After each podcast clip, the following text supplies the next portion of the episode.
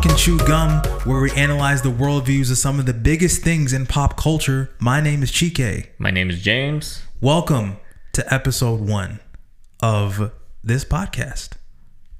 How you doing, James? Good. Are you excited for this? I'm excited and scared. why are you Why are you scared? Just cause it's going out into the ether. Yeah, it's going out into the ether. This Yeah. is this is fun. It's it's good. We're gonna have a conversation about this podcast. First up, you may be wondering why this podcast is called Walk and Chew Gum.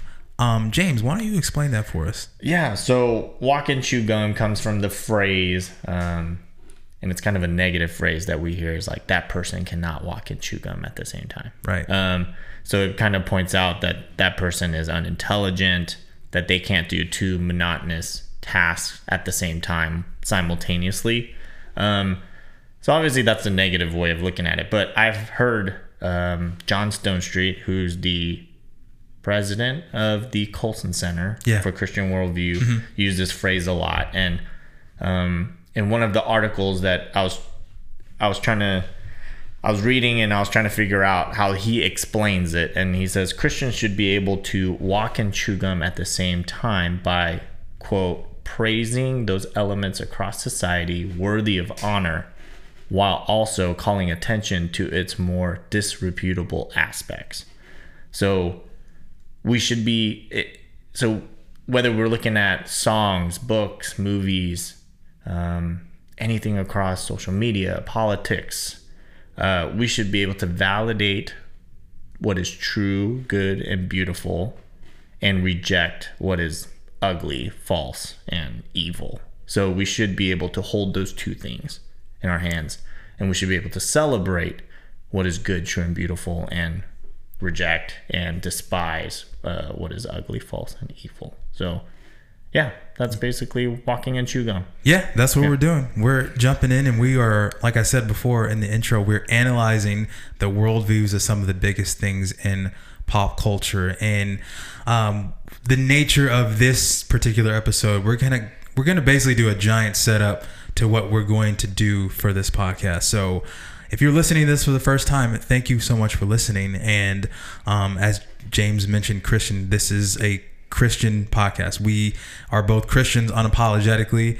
We have a Christian worldview. We definitely have a bias towards Christianity. We are both sinners saved by grace. And so that is the framework in which we are approaching all of this. But if you're listening to this and you are a non Christian, thank you so much for listening. We are always open to people who want to hear different differences of opinion and worldviews. So, um, Thank you. And if you're a Christian, we hope this is a resource for you, uh, whether you're a parent or a grandparent, uh, someone who doesn't really understand what's going on in the culture or needs a framework to help navigate this particular society that we live in today that is dominated by a worldview that is antithetical to our worldview. Um, we hope this is a blessing to you. So, let's just jump into this. So let's define some terms here, um, and we're going to define what culture is, and we're going to be pulling from a couple resources. Um, one of our favorite resources is a practical guide to culture, uh, helping the next generation navigate today's world. And this is by John Stonestreet and Brett Kunkle. And I'm just going to define what culture is. So uh, in the book, it says among Christians, culture is a, wor- a word much used but rarely defined.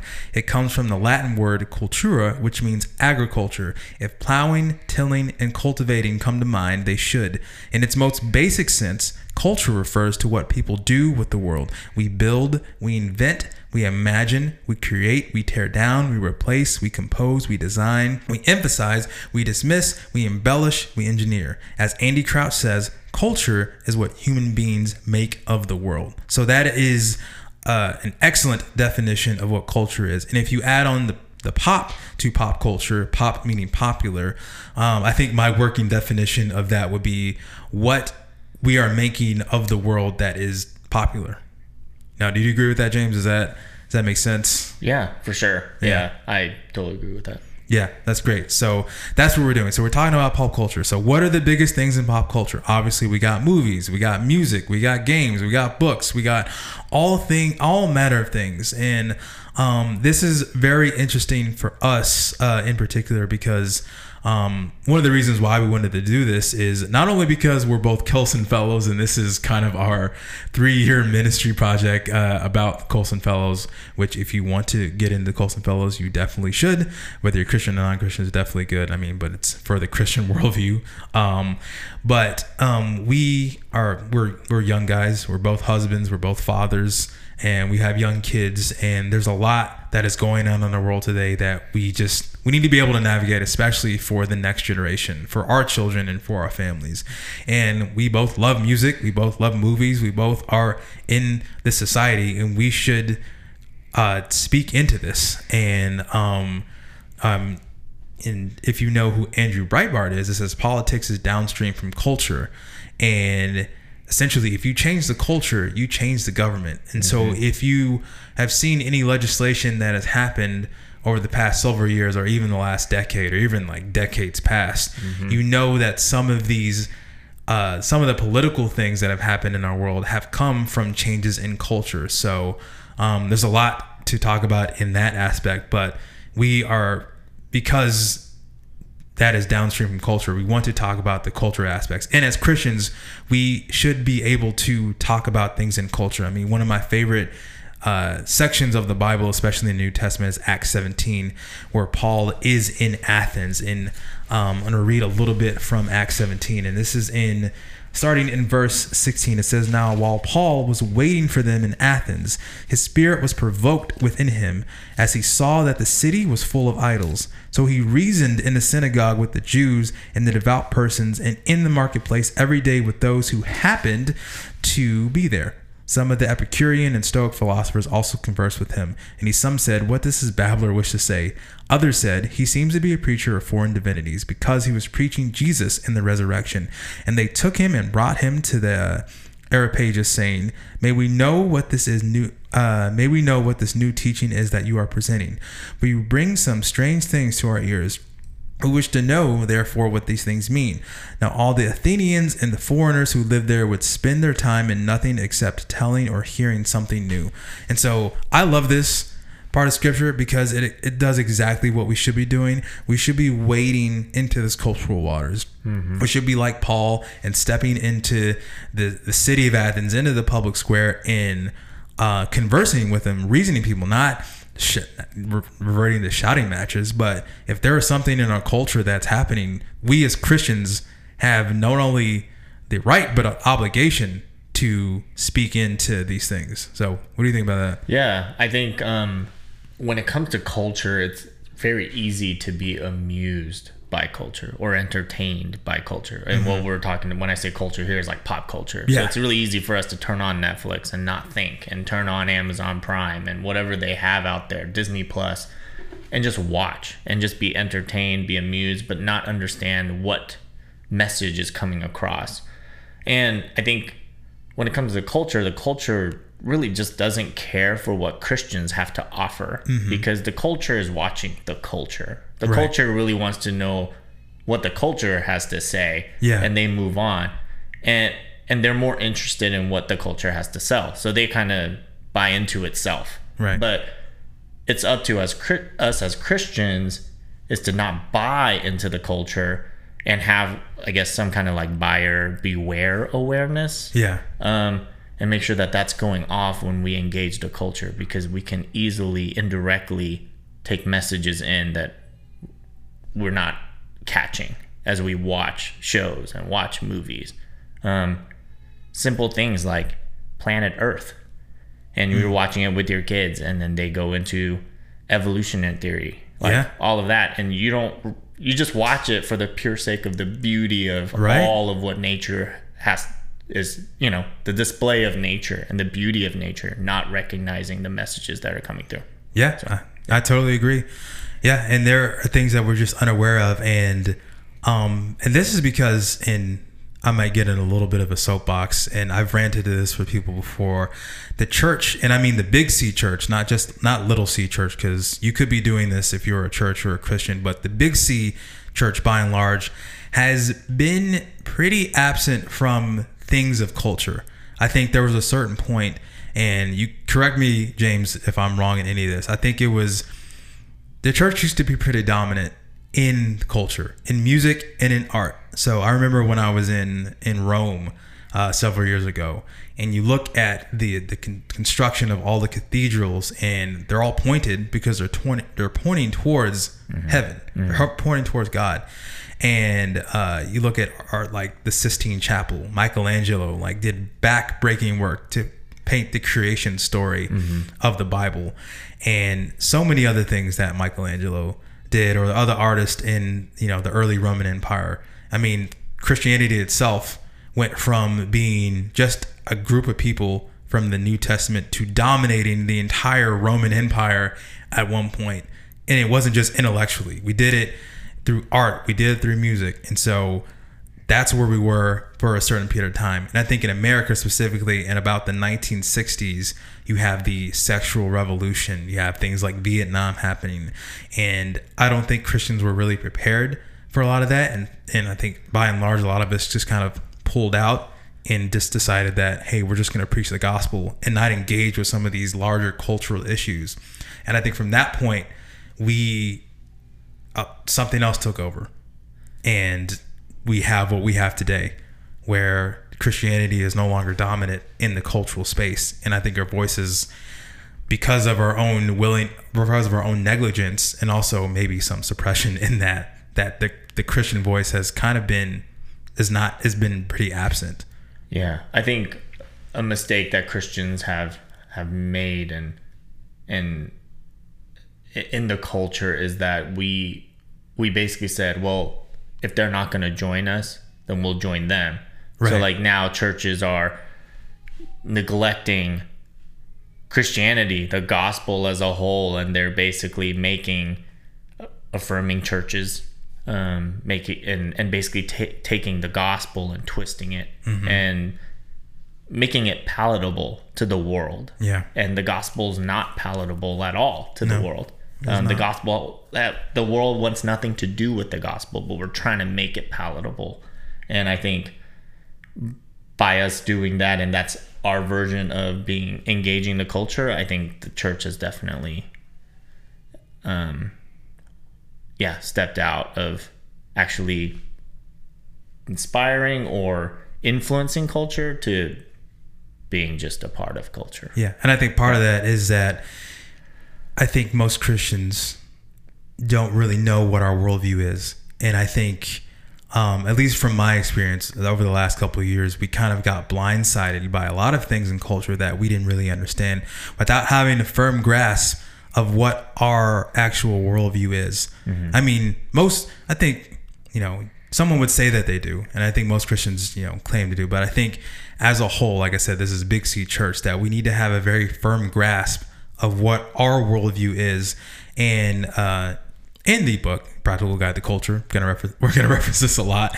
That uh, john stonestreet breaks down the christian worldview into five parts and it's broken down into origins, which is where did everything come from, identity, what is a human being, meaning, what is the meaning of life, morality, who determines right and wrong, what's wrong with the world, and how can it be fixed, destiny, and destiny, uh, what happens when we die, and where is history headed. So, um, that is how you break down worldview. And to define worldview, it just essentially means what is your view of the world. So, in every everybody, whether they know it or not, whether they're conscious of it, has a worldview, and their worldview will be present in everything that they do. So you will how you lead your family, how you make a song, how you re- write a book, how you read a book, how you engage with you know your bartender, how do you tip your waitress. You know it is defined by your worldview, and so I think it's important for us, at least at the beginning of this, to lay down a framework of what the Christian worldview is. So, um, James, if you want to help me go through these five parts. So, let's start with origins. Um, where did everything come from according to Christianity? Well, we know that um, starts in Genesis with six days of creation, and on the seventh day, God rested. Um, we know that um, God created man and woman um, on the sixth day, and from there, uh, we see the first marriage take place. Um, man was called to cultivate um, and take Hey, care nice. of the garden. Yeah, there you go. um, and then hold on. Is this the part where we go into talking about sin and where we end up with the world now? Yeah, I mean, we can talk about that. we Yeah. can get into that. Yeah, sure. So then, right? Uh, we we learned that Eve was tempted by uh, the serpent, uh, and the serpent basically influenced her to make the decision to not follow the the direction that God gave man, Adam and Eve, is to not eat from the knowledge of the tree of knowledge of good and evil. She took the fruit, then she gave it some to her husband, which he passively agreed and it took as well. And then from there, man and God has now been separated by sin. Yeah. And our communion and our fellowship with God is now broken. And from there, death enters the world, um, which sin leads to death. So that's kind of where we're at. And every every single day it leads us deeper and deeper down the hole of darkness. Yeah, and what you what you mentioned here is sort of part of the worldview is morality. So morality, um, who determines right and wrong, and so based off that, the Christian worldview's view of morality is that morality comes from God. So, um, how do we know what's right and wrong? How do we know it's wrong to murder someone? How do we know what's wrong to steal? There has to be, um, as Ravi Zacharias puts it, in order to have a moral law, you have to have a moral lawgiver. And as Christians, our moral lawgiver is God, um, the God of the Bible, the God of the Old Testament and the New Testament. And so He is the one who gave us the knowledge of right and wrong. I mean, we have the Ten Commandments. That is our morality. That is the standard in which every Christian needs to live by. Obviously, we're sinners and will never be held to that standard, but because of Jesus, we are uh, able to to be. He is our, our he is our moral arbiter, so to speak. Right. Um, if you think of you're in a courtroom and God is the judge, Jesus is our defense lawyer. So that is uh, that's our morality. And so going back to identity, uh, what is a human being? And uh, our we are as in Genesis part of the Genesis account is that it says that God says, "Let us make man in our image." So human beings are created in the image of God. And so knowing that we know that every single human being that exists on this planet is an image bearer of God. And so that informs a lot of what we believe about life and the sanctity of life. Um, again, we're going to keep it at pop culture, but so there are some things in culture that are so big that we'll probably talk into it. I think if we did this podcast right after Roe v. Wade happened, we would have definitely weighed into that. But this is why Christians believe in pro life or believe in the sanctity of life is because of the view we have of humanity that each human is an image bearer of God. And so we make it at all costs to protect life.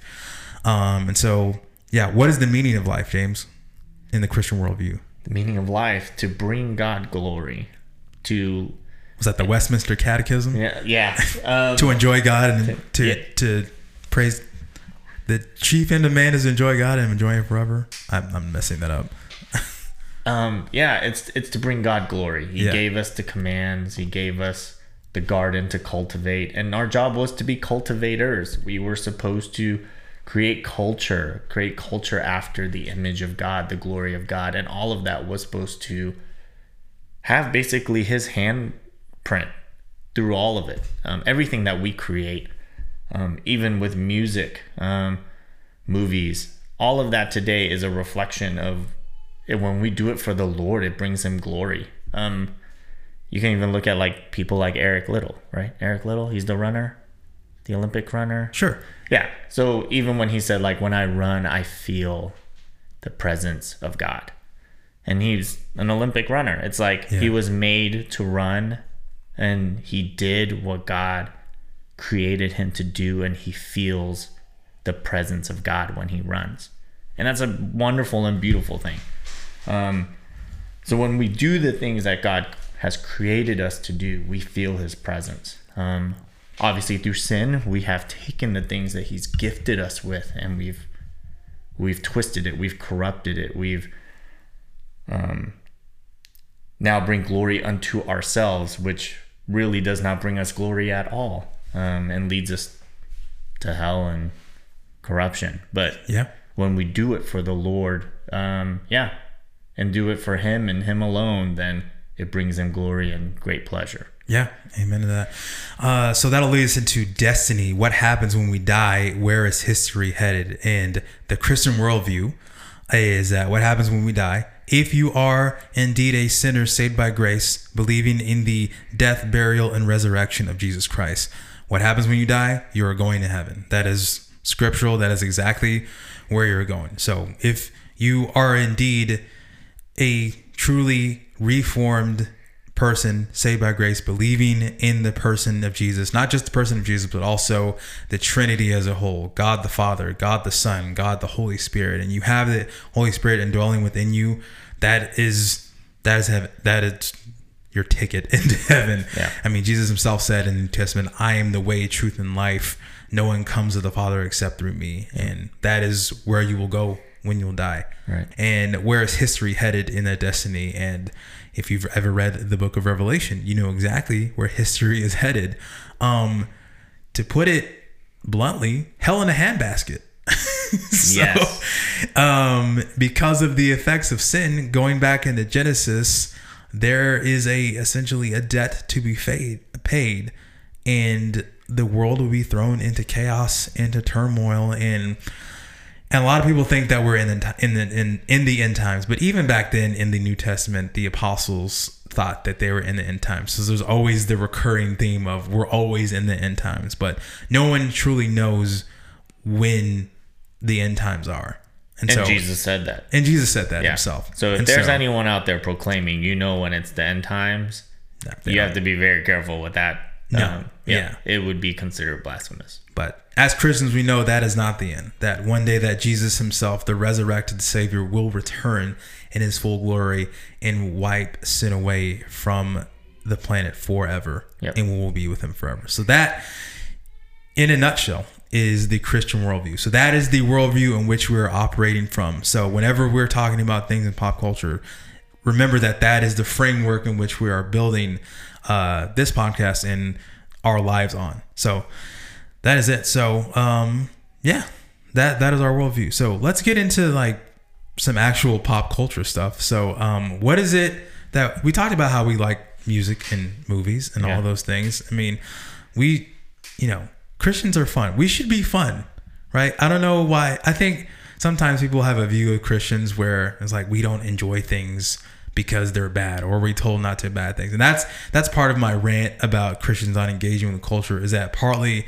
we kind of view things from an outside like things in our world is like, oh man, that's evil or that's demonic or we shouldn't engage with that. Well, well why? We should always have a why as to why we shouldn't engage with something. And sometimes we should engage with things that we perceive as evil. So we can't just throw something away and not think about it, especially we're a parent. Like if our kids are listening to something or watching something that we don't necessarily approve of, we should understand what it is they're listening to or watching and maybe direct them in a way to maybe something that's more God honoring. But we can't just say that don't listen to this music or don't watch the show because it's evil. That's not a good that's not in my that's not good parenting. I mean, we should engage with our kids. We should engage with culture in every facet. So, um, James, what do you like to listen to? Yeah, so um, I've been kind of on this binge listening to a group called Polyphia. They're like this progressive rock trap group um, that my brother introduced me to over this weekend. Um, they're out of Plano, Texas. Oh, cool. and uh, yeah, local artists. Um, they're great. It's instrumental. Um, so far, from what I can tell, their worldview probably does not line up with mine. Um, and I'm making assumptions. Uh, I haven't read into their biography or anything, or try to figure out where they're operating from and what what their worldview and take on life is. Um, but they're very talented. They are incredibly talented, and um, I I appreciate their talent. Again, I, I I don't know what their worldview is, but I do appreciate their talent, and maybe one day I'll run into them because yeah, they're like in our backyard. Say the name again. Polyphia. Polyphia. P to look them O. L Y P H I A. Okay, and that's who you're listening to right now. Right now. Interesting. That's- yeah. Polyphia. Polyphia. All right, I'll have to look this up. I actually, on my way home the other day, I was listening to a group called uh, Tekoa. Um, I don't know if you've heard of them at all. No. Um, but I was going through a just a playlist of ra- random songs that go on my Discover Weekly from Spotify, and there's this essentially Christian group that is throwing down some some cool music. It's mostly like instrumental with some horns and Yeah. some uh, some guitar thrown in there, but it's really cool. It says they're inspired by uh, I think it was Tom Misch and James Blake and Daniel Caesar. So um, if anyone know who those artists are, which those three are incredible artists in their own right, kind of have a jazz, lo-fi, R&B kind of flavor, which is that that's that's my sweet spot. I love it. I mean, I I love playing jazz. I love listening to lo-fi music. Um, I always think of like the lo- the anime girls studying, and you have the lo-fi beats. Lo-fi going. girl. Yeah, lo-fi girl. I listen to lo-fi So girl. that's Yep. that's that's my jam. That's who I was listening to. But I'm pretty eclectic. Again, like I said, I listen to just a lot of lo-fi. Um, so again, Christians listen to more than just worship music. if you didn't know, Yes. we're not just listening to Phil Wickham and Hillsong all day. so we we like things. Um, but you know, I try to get into heavy metal. I try to get into like hard rock. Um, but some of it just doesn't hit. But I mean, I love Fleetwood Mac.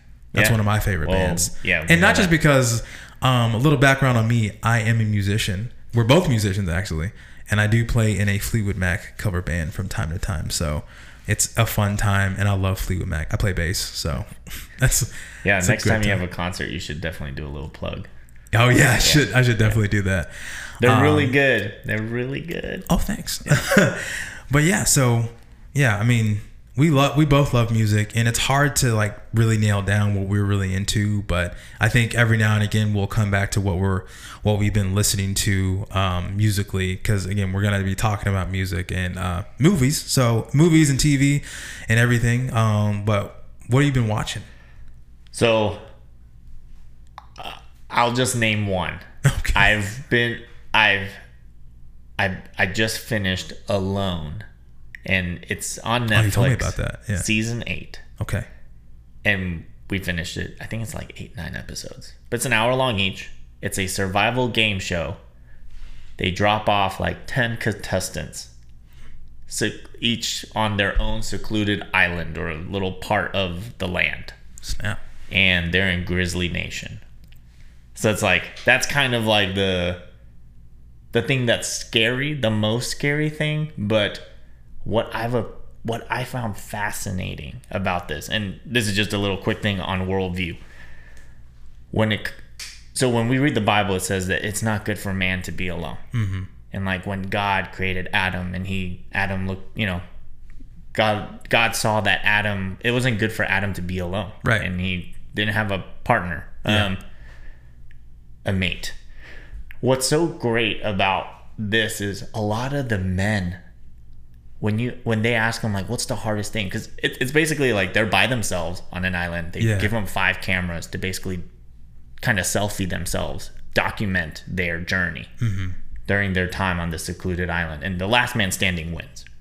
So but all a lot of the men leave they, leave not because well one they sometimes get kicked out because of malnutrition like they can tell like oh, Oh, man, they- yeah. they're about to die Yeah, or they have some kind of illness or it's like hey we need to take you out of the game Yeah. when they do their medical checks and they do that like every three four days i think but or a week at a time in the beginning i think but what's fascinating is men usually leave because they miss their families Oh man. but women they have families that's not something that they talk about constantly Huh. which is so amazing to me because i'm like I didn't think about there that. is something innately built into a man to care and to think about their family and it really resonates like when a man is by himself on an island he can physically do all the things Yeah. but the thing that takes them out of the game is how much they miss their family. And they're just like, I need to go home. It's Wow. not worth the half million dollars being away from my family. And to me, I was like, that's fascinating. Yeah. Yeah. So I think there's there's something in that. I think I'm. Okay.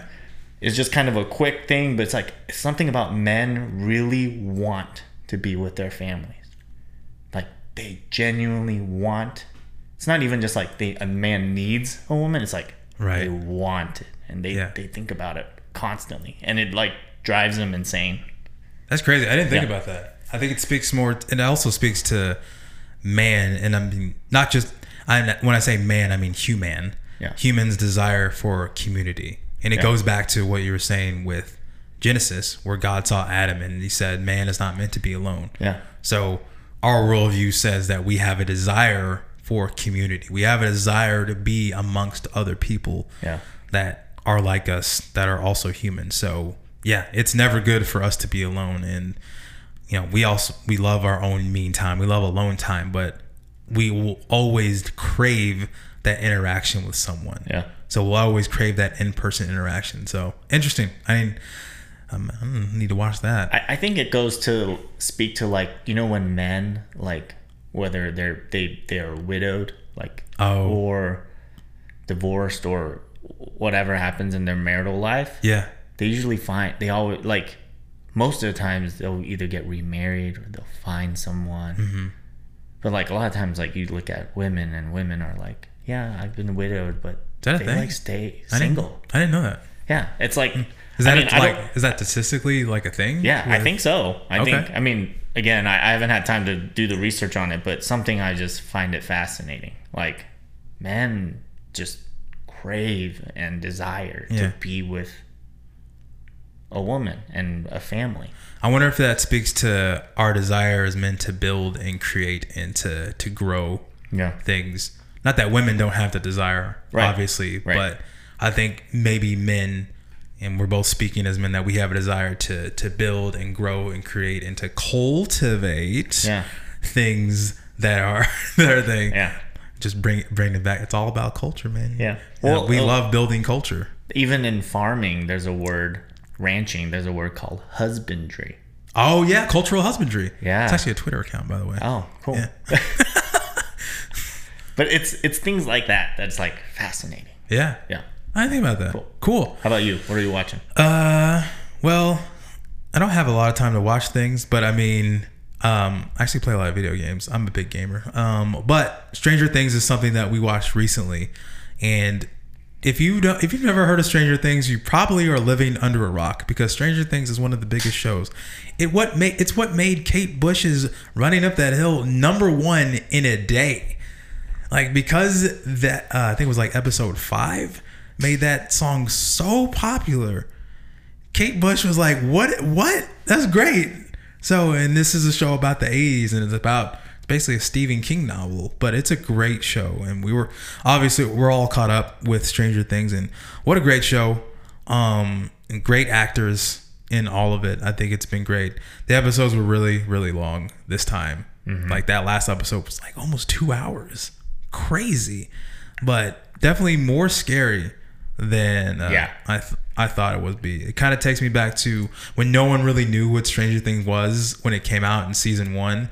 And we're like, what is going on? And you're like, should I watch this in the dark? What what am I doing? And then seasons two and three were like, ah, it's not as not as crazy, but you know, but yeah, Stranger Things is a great great show. Yeah. Um, yeah. So yeah, that's what that's what we've been watching. As far as TV is concerned, um, I haven't watched a lot of a lot of TV shows again because I need time to sit down. I've tried to. We're both big Marvel fans, and I know She Hulk is out, and I've seen some stuff from She Hulk, and don't really like it. um, you pro- I don't know if anyone's seen the Megan Thee Stallion and She Hulk uh clip of them twerking, but it's not great. and that is like that explain that, that informs me that this show is just not worth my time. There are a lot of Marvel properties that I think because of the Disney Plus slash streaming era have not been very good. I think some of the shows have been getting like WandaVision was pretty good. Um, Hawkeye was all right. Captain and uh, Falcon and Winter Soldiers I think was good. Loki was great. Uh, what If was great. Um, haven't watched Moon Knight yet. Uh, watched a little bit of Ms. Marvel and it's fine. but I mean, because Marvel's just been so prominent all the time, it just like I feel like I'm burnt out on Marvel. I think they're cannibalizing themselves. Yeah, completely. Like, I mean, I don't even say a little bit. I think it's A lot of bit. where it's a lot of bit. It's Yeah. like I just can't. I'm just like it's another one, and they have one like every week now. Well, they have multiple every week now. Right. I'm just like I can't keep up. Yeah, it's hard, man. Um, so as you hear us talking about this stuff, you we notice that there's something that we we were doing up front is that we were celebrating things that things that are obvious that some of these are not even don't even agree with our worldview. Stranger Things is definitely something that doesn't agree with our worldview. I mean, it's about horror and mystery and and, and murder, but it is it's good TV With, and with no values. well, no value. yeah, no, with the exception none of maybe that. friendship. Yeah, Yeah, friendship is a value. it's just basically a modern version of Goonies. Exactly. Yeah, Goonies, Stand by Me, and I think there's another one thrown in there. But yeah, it. It's another one. Yeah. Anything Stephen King has made has that is I mean, it's 80s tropes. So, um, but taking it back to like this podcast, and um, one of the reasons why we did that is what we're going to do each episode is we're going to take some of the things that are happening in our culture. I mean, we take a TV show, piece of music, um, anything that's happening, and we're going to break this down into four particular questions. And James, um, where do these questions come from? So again, this goes back to the book, A Practical Guide to Culture. Yeah. Um, and there are four questions that are mentioned, and it's towards the end of the book, but I highly suggest that you read it from the beginning and don't just jump to the back. Oh, definitely, yes. But um, the first question is what good can we celebrate, protect, promote, and preserve? Second question is what is missing that we as Christians can contribute? Three is what evil can we stop? Four is what brokenness can we restore? Yeah, so those are the four questions. Yes. So we'll, through that, we will be analyzing the things that are in pop culture. So let's go. Let's break down each one of these questions. So number one, what's good that we can promote, celebrate, and preserve?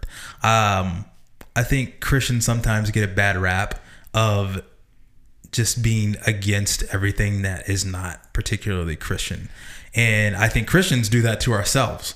We need to there are things worth celebrating in this world that may they may not agree with us, but there are a lot of things that exist that are great. We were just talking about Stranger Things earlier. Stranger Things is an incredible piece of art that is worth celebrating.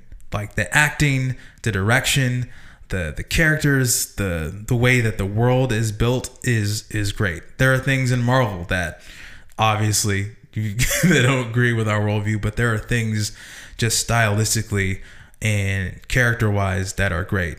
You know, some of the greatest characters that have exist, it existed, you know, in comic books and on film. I mean, the Marvel and DC and everything superhero has existed for a long time, but it's worth celebrating things. There are things in music that have um, just great ways of how they formulate words and music. I mean, I'll uh, music wise, I'll take it to Kendrick Lamar. So Kendrick Lamar put out an album years ago called "To Pimp a Butterfly," and I remember listening to to this. I think it was on a drive. I was driving from.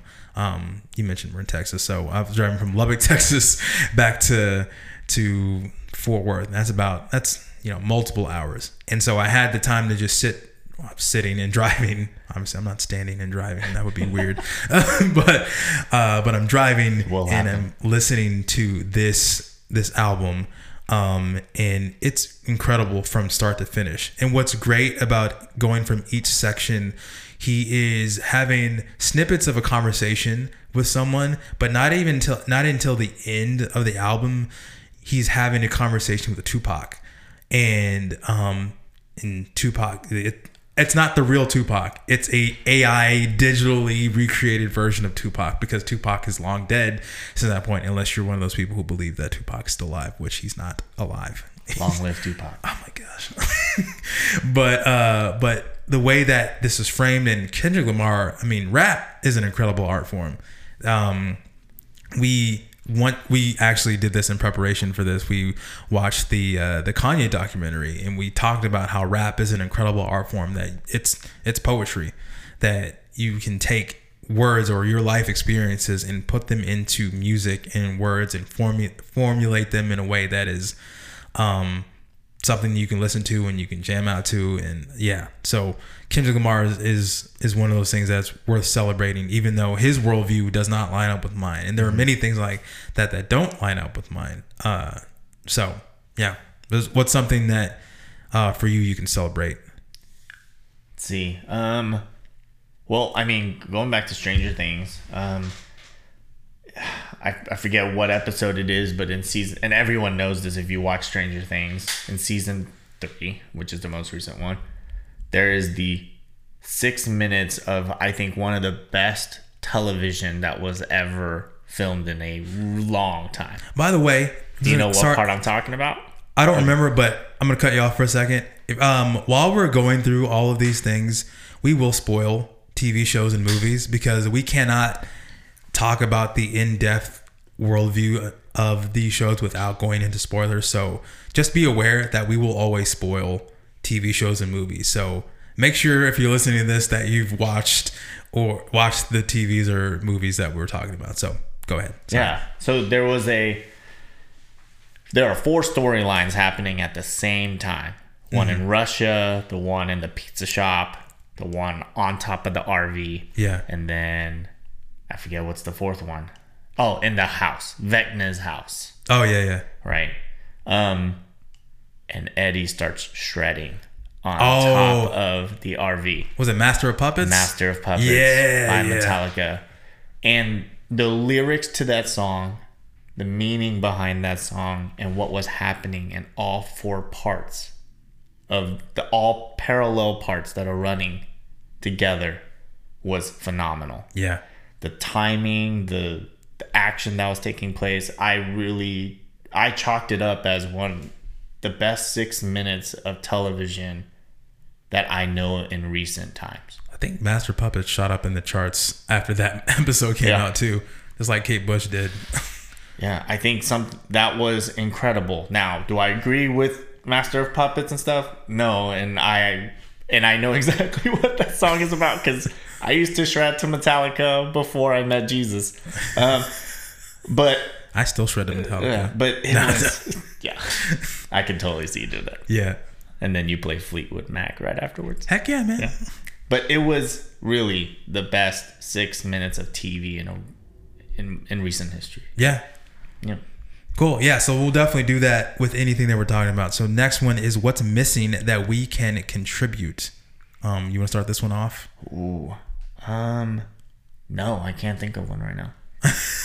So, um, kind of how I I think about this question is that, um, like I said, what we said at the beginning of this, where the Christian worldview voice is not really present in some of the things in culture, and whenever we've tried to, and again, this is part of my rant, part of my um, we're a lot critical about Christians than we are about other things because as Christians we need to hold ourselves to a higher standard. And um, in the realms of music, no, not in music, not music, no, but in movies and in TV and in other things on social media or the internet, Christians have not, in my opinion, not been very good at doing that. So if you've ever heard the phrase Christian blank, think about what that means to you like christian tv or christian music or christian movies. They tend to not be very good when we try to contribute our worldview to this.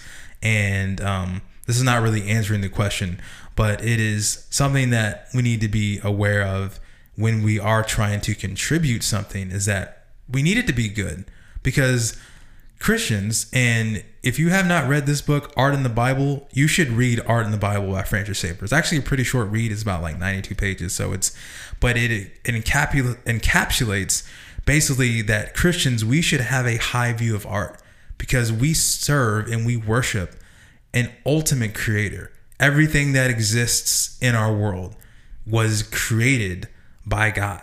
That is our belief. And so we, as image bearers of God, should be creating at the highest levels. And we did at one point, but we at some point we decided to divulge of that and it hasn't been very good. A companion book to this is Art in the 20th Century by Franky Schaeffer. So I think it's his grandson or son. But uh, yeah, but what's missing that we can contribute? And it's a hard one to answer because, you know, you think that if they just talked about Jesus in this, that's our way of contributing. No, I don't think that's a good way of doing it. Obviously, you want to have the Christian worldview present, but just because you have a piece of media that talks about Jesus doesn't mean it will speak to everyone or will be good. You want movie and TV to provoke a feeling out of you. You just talked about Master of Puppets earlier, where it's like that's the greatest moment of TV that you've ever seen. Wouldn't it be amazing if that was more akin to our worldview? Like, what if something in, in TV like that wasn't overt, like Jesus saves, or something that we would probably perceive as corny, maybe, but something that elicited an emotion of this is what we believe as Christians, a mm-hmm. high view of God. So something that we can contribute is kind of a broad question in maybe answering that would be like, well, what what do we need to be doing excellently that we can contribute to something that we think is missing from a piece of media?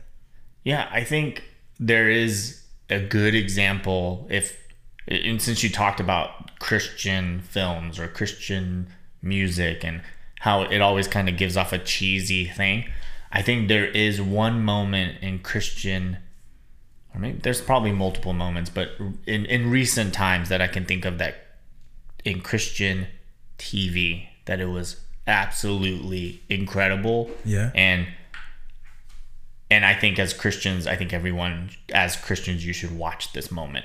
Um, it was in the Chosen series. Okay, yeah. And there's a part where Jesus is sitting across from Nicodemus. Yeah. And the Chosen is a really good piece of media, by Yeah, the way. it yeah. is. It I think is. even Joe Rogan talked about The Chosen. Yeah. Uh, I mean, it's shot, you know, in Texas. Yeah. Well, Shout part out. Of, yeah, part of it in Texas and part of it in Utah. But, um, but yeah, there's a, that moment um, where Jesus is talking to Nicodemus and they're talking about what it what it means to be born in the Spirit. One of the best moments, um, I think, in what we would call Christian TV. Mm-hmm. Um, obviously, there's other moments like when you watch The Passion, Oh, yeah. and I think Great movie. Yeah, great movie. It's hard to watch. really hard. Hard yeah. to watch. I saw that in high school. That's hard to watch. But there, I mean, there's other films out there, and I think, um, and I think it, when it comes to what is missing that we can contribute, it has a lot to do. I think redeeming qualities too. Like I think as Christians, we should always look for the redemption within the story. And sometimes you'll watch movies and you're like, that ended poorly. um, and I think it's because the world does not look for redeeming qualities. Yeah. Um, and I think that's something that Christians we are able to contribute to to movies. Um, I mean, there's tons of movies out there like Squid Game. At the end, it kind of just I didn't finish it, but I know that it kind of just leaves it hanging and Right. just in this area of just complete darkness Right. and it's nihilism and it basically nihilism or however you pronounce it but it It's basically nihilism. Nihilism but it basically takes you to like the bitter darkness of man Yeah. and i think as christians we should be able to contribute something to that moment Right. yeah Yeah, and and when we also say this, I, we don't also necessarily mean let's make a Christian version of Squid Game. I think sometimes as Christians we think that if we just take this that's already existed and make it Christian, that'll make it that that'll sell it to the Christians. But we should create something that is wholly our own, make it creative, make it excellent, and with the Christian worldview. So Squid Game's already out. We don't need to make a Christian Squid Game, uh, which uh, wouldn't make any sense. know. Anyway, I don't even know how that how, how that would work. So we don't need to like make something Christian. We need to create something originally and wholly our own because we have God created us with an incredible creative mind, and there are tons of Christians out there that have some some great minds, and we just need to create culture. We just need to create things. Just just do it. Like what we're doing right now. We're just we're create. We're hopefully creating culture. We're creating something that is hopefully excellent and this is our first episode, hopefully. So, I mean, it may not be excellent, but we just need to just do stuff. We just need to do things that are God honoring, that are excellent, and that help build culture. So, yeah. So let's go to the next question. What evil can we stop? And um, I'm going to read real quick and I'll, I'll throw it back to you uh, from Practical Guide to Culture. Practical Guide to Culture says Christians must at times confront culture. God hates evil. As his people, we can do no less. If we love him, we'll be like Paul in Athens, dressed with dressed uh, distressed when idols are offered. His adulation and lust or violence violate his image. Throughout history, from the British abolitionists to modern day pro lifers, Christians have honored God by opposing evil. So, in the pop culture space, what is the evil that can be stopped? What does that mean for us?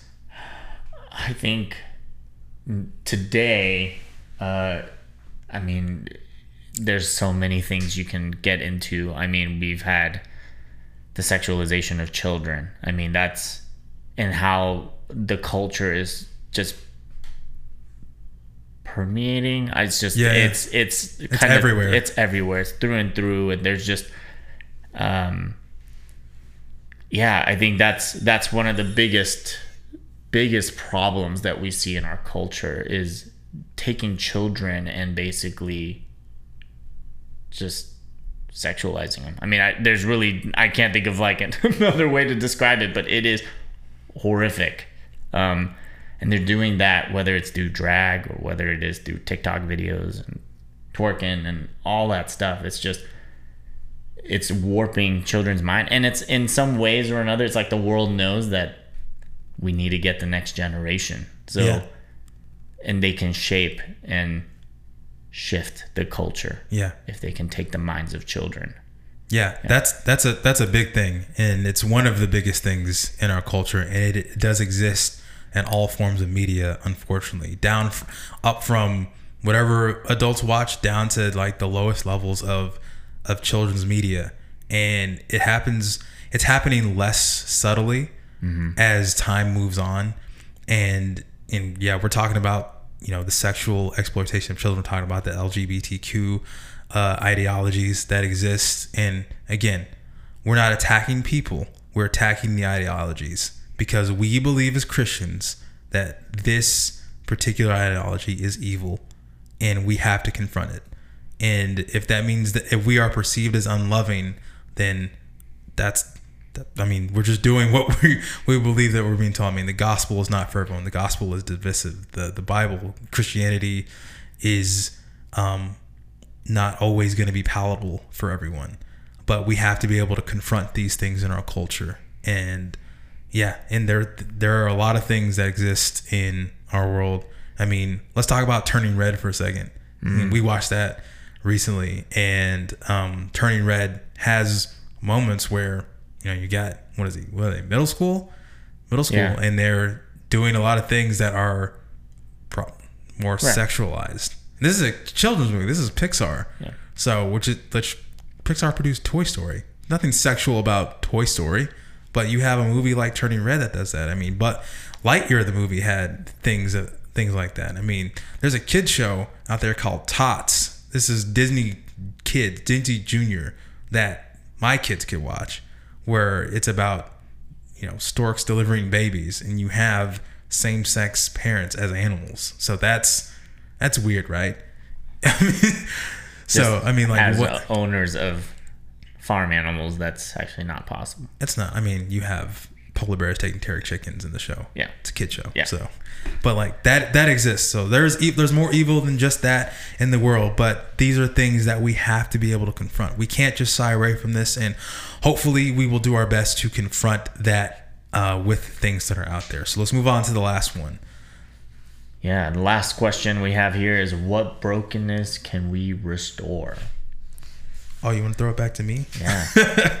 So many aspects, and I'm reading back to the book, many aspects of our culture are redeemable. Whenever possible, Christians should co opt and correct culture, redirecting it to its God given potential. Broken relationships can be reconciled. Family members, family members affected by crime and and the uh, incarceration can be restored to one another and their communities. Fashion can be reimagined so that the dignity inherent in each human being is respected. So we are finding the evil and then we are correcting it from the brokenness from which it was because as Christians we are called to be restorers. Obviously, we're not going to be perfect in that. Only Jesus is perfect in that, but that is part of our great commission is to restore what is broken in our world and to to bring people to the knowledge of, of who Jesus is and um, help them find that. So, how do we do that in pop culture? Yeah, I think going back to turning red, there was a good example of what brokenness can we restore was um, when you see the at the end of the movie where the mom is reprimanded for her decisions. Um, they never reprimand a daughter for the decisions that she made. So the only person at fault in the movie is the mother. Mm. Um, even the grandmother doesn't get. It, she doesn't face any of the consequences of her um, parenting, and then the daughter doesn't get any consequences for being a jerk yeah, at the yeah, end of the movie. Yeah. Um, and I think everyone needs to everyone needs to accept the responsibility of their part in in that. Yeah. Um, and I think at the end, the mother was the one that had to kind of absorb all of it. Um, right. And I think that sends a really, in some ways, that sends a very bad, not, yeah, it sends it sends a wrong message that parents are always wrong. Right. Um, and they're the ones stopping you from being who you truly think you yeah. are. Um, and I think parents, we as parents, if you're if you're a parent, you also have the responsibility to direct, redirect your child, and as Christians, in the way of the Lord. Yeah. In the way God has created you and the way you are bent. Yeah. Um, so uh, I think that's um, yeah, I think that was one piece in that in that movie that I found that needs to be restored. Yeah, I think that's some, one of the biggest things that needs to be restored is the family, like the family unit, mother, father, and child. That is one of the biggest broken things in our world today that needs to be restored. Yeah. And kids need a mother, kids need a father. Yeah. That's I mean, that's how you help build culture. That's what helps society grow and function in a stable right. world. But we exist in a society where we have things like no fault divorce and um, where you have broken two parent homes where a kid may be at one parent's home this weekend and another parent's home this weekend. That's not stable for a child to grow up in an environment. And we understand that that's the effects of sin, and we understand that that not everything's going to be a perfect perfect, and that happens. And it's an unfortunate, you know, divorce is an ugly thing, but it does happen in our world, and we, you know, we speak into that, and we try our best not to to uh, to to what let that happen, but we want to restore those relationships. Even if you have a couple that's divorced, you, still want them to be on good terms. And I'll actually bring an example of of restoring what is broken, and it's not actually from anything Christian. And this is in pop culture. So there's a show called Queer Eye for the Straight. It's queer. It's called Queer Eye. It used to be called Queer Eye for the Straight Guy. Do you remember the show? Yeah. So Queer Eye. It's a very popular show on Netflix, and it, you have uh, four gay guys and they're hilarious, but uh, they each go with an aspect of of this person who has like kind of run down house. Maybe they don't look as good or maybe they just had you know just a rough time in life and you know maybe deal with their hair their clothing with their house or something related to the culture. But there was an episode where um, there was this guy who uh, who was trans and he had a broken relate when he came out as trans he uh, kind of had a rift between. Uh, he comes from a divorced household, but he kind of had a rift between his dad. And in that episode, you had uh, this this trans individual and his dad. You had this man who's who identified as a trans woman uh, come to his dad, and they had a conversation about this because his dad didn't really know how to deal with the fact that his son is now a trans woman, and um, the way that they had that conversation and that was a restored they had a restored relationship of that. And we may not necessarily agree with that but that moment right there i will celebrate that as a moment of brokenness restored. And my thought was man the church should be doing that. Doing what not to say that we don't do that. Don't get me wrong if you're listening to this the church definitely does that. But just to see that in media is incredible. I don't know why that came to mind, but I think just in terms of pop culture, we need to do more of that. That needs to be more present in the things that we are consuming in media, where you have the restoration of the family. So that is that is a big thing, and obviously we're big advocates of family because we are both fathers and husbands. So yeah, that is um, that's how we're gonna be breaking down all of this stuff. So um, before we get out of here, before we end our time, um, anything anything else you want to add, James? Uh, let me. I mean, no, not really. I think. I think really it. Oh, you mentioned the book, uh, Art and the Bible. I think uh, for those that dive into it, um, Francis Schaeffer really does break down how to judge art.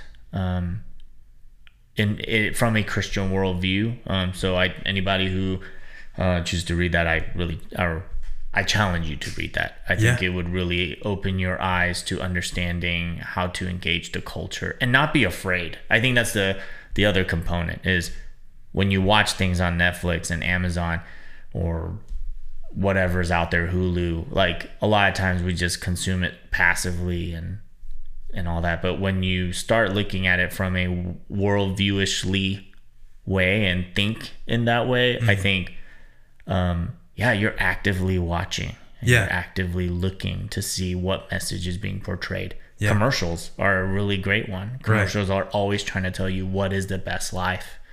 Um, and if you don't have our product, you have a lesser life. Mm-hmm. Um, and those are really good conversations to have even within your family. Something simple as a Snickers bar. Yeah. Yeah. And I think it's a, uh, yeah. And I think those are good exercises to have yeah. family. Be aware once you turn this switch on, it's hard. You can't turn it off.